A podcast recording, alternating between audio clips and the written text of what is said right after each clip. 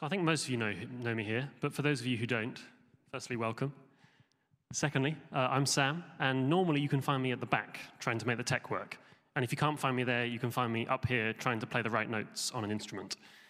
Um, but so I was given Proverbs 9 to talk on, and I have to admit, when I first read it, my reaction was something along, along the lines of, uh, and hmm. And that was about as far as I got.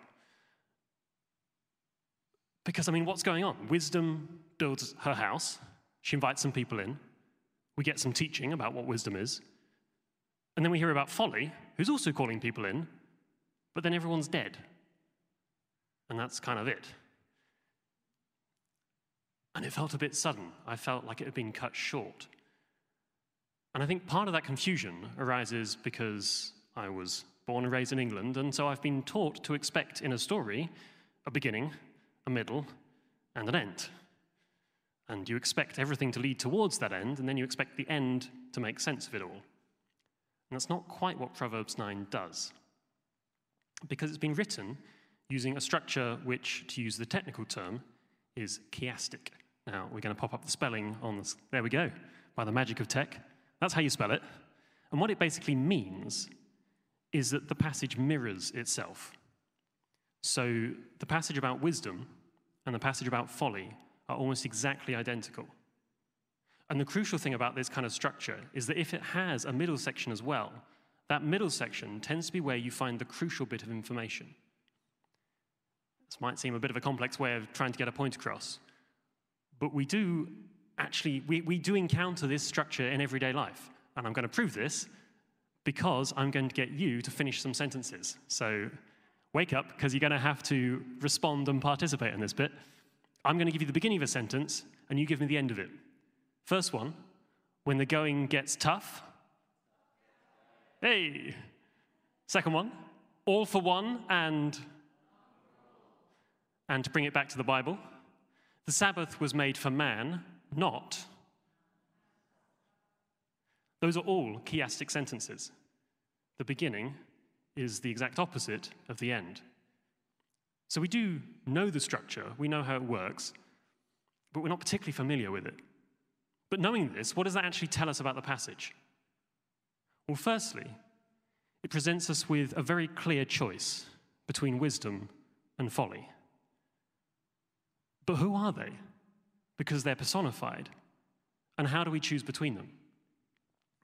And this is where that crucial middle section comes in. So we've got six verses about wisdom, we've got six verses about folly, and in the middle, we have verses 7 to 12, which are that middle section. Now, for the sake of time, we're just going to be looking for now at verses 10 to 12. And I'm going to remind us of them. I'm going to read them out again, and they're going to come up on the screen.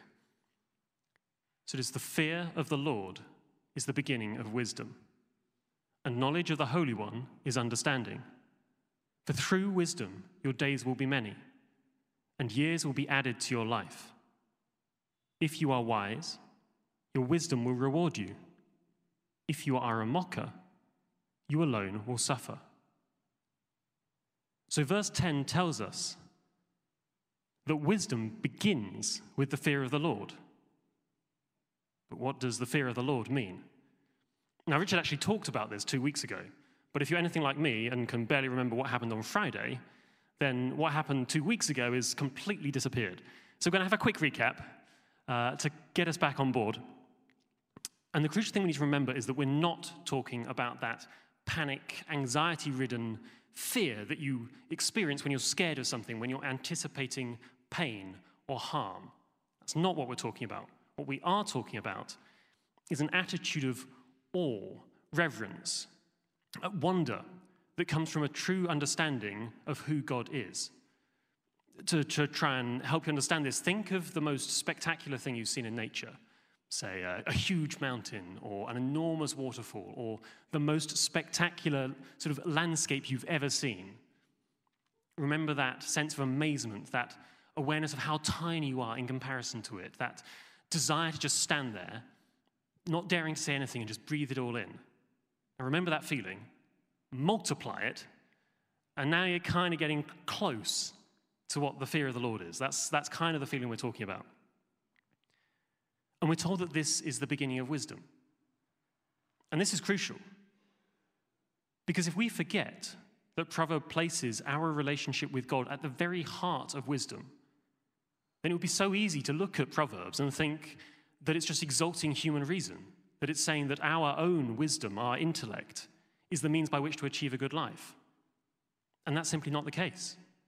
Because without God, we don't end up like the wise in Proverbs. Proverbs say we, says we end up like the mocker, the one we see in verse 7, insulting the person trying to give them wisdom.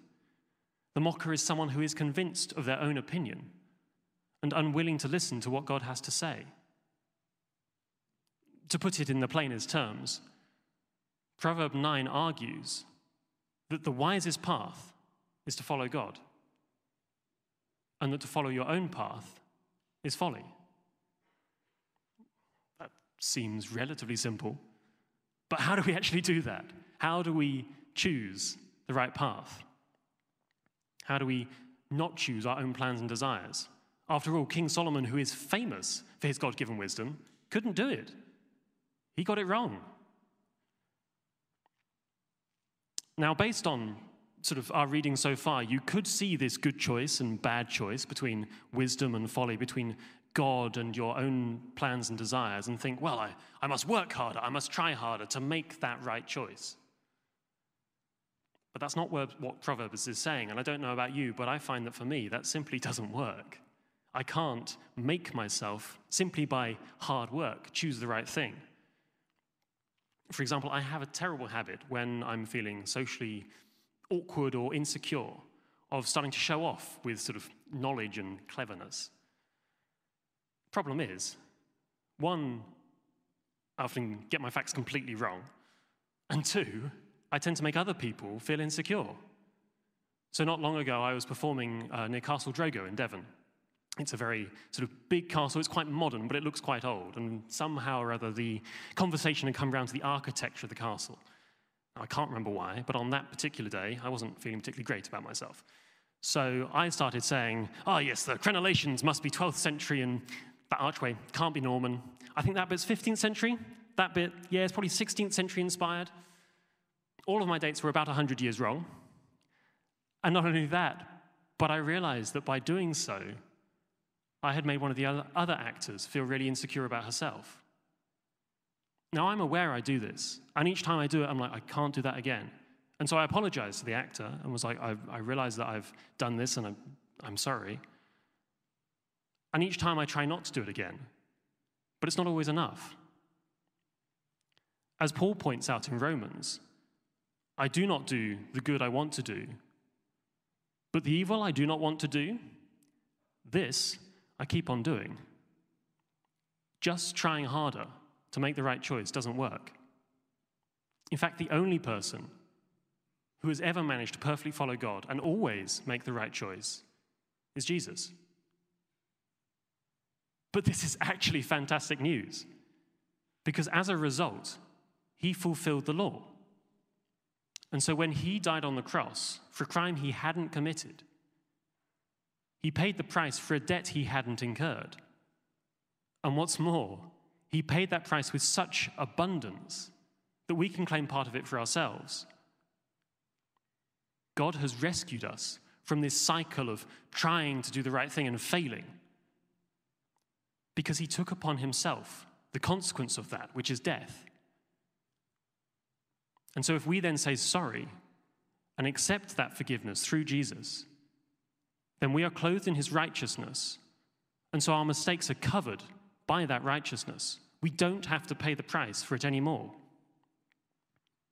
Even better than that, if we then go on to live by God's Spirit and He lives in us, He helps us to make the right choice by setting our mind on what the Spirit desires.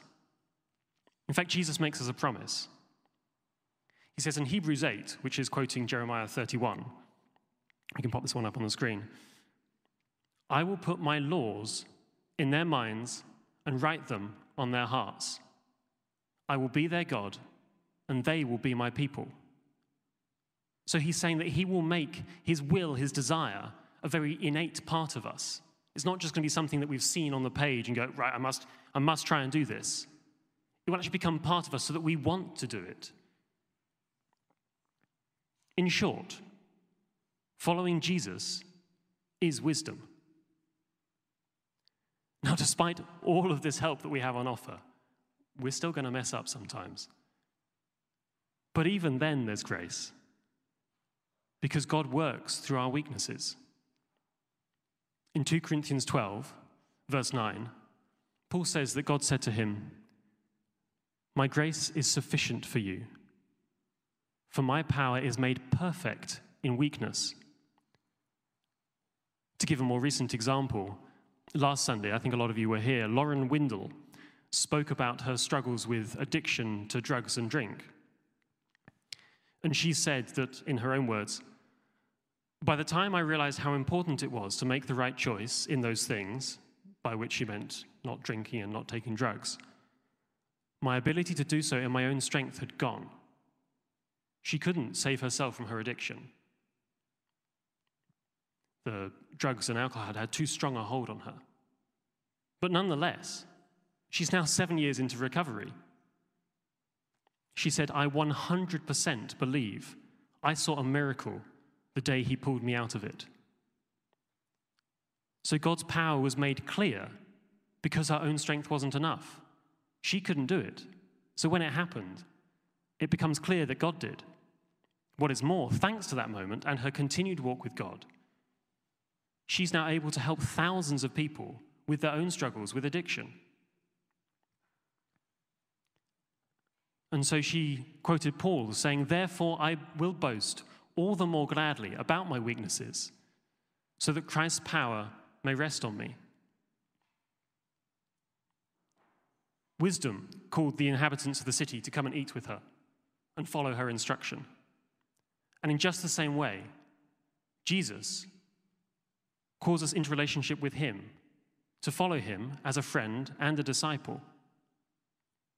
If we accept that call, he won't leave us struggling in his wake, trying to keep up. He gives us the strength to walk alongside him. And if we stumble, all we have to do is look to him, and his hand will be there to help us up. So, what does that look like practically? Verse 10 said, Fear of the Lord is the beginning of wisdom. So, the first step is to listen to and accept Jesus' call. We get to know Jesus and accept his offer to save us and let him do the things that we can't do. Now, a lot of us here have already taken that step. But if you haven't, or if you're feeling that maybe you've drifted a bit, you can come back. All you need to do is say in your heart, Jesus, I'm sorry. Please forgive me. Thank you for your forgiveness. Come into my life again.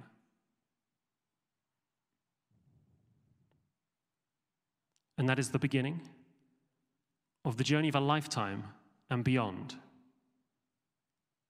We can then continue to get to know Jesus. And we've only got time to touch on a few brief things, but part of that is pray, both in the good times and the bad times. It says, casting all your anxieties on Him because He cares for you. He will be there for you in the tough times and the good times. All relationships are strengthened through talking, through communication, and our relationship with God is just the same. And finally, no, that's not finally, almost finally. The other bit is read the Bible daily if you can. I used to really struggle with this, and I've found that having a, a reading guide, someone else telling me what to read, was being invaluable in helping me just get on with it and just read and get stuck into what is God's word. So, finally, talk to the people around you, learn from them, encourage each other. Proverbs 9 says, Instruct the wise, and they will be wiser still. Teach the righteous, and they will add to their learning. Wisdom has built her house. Let all who are simple, that's all of us, come to it, that they might leave their simple ways and live.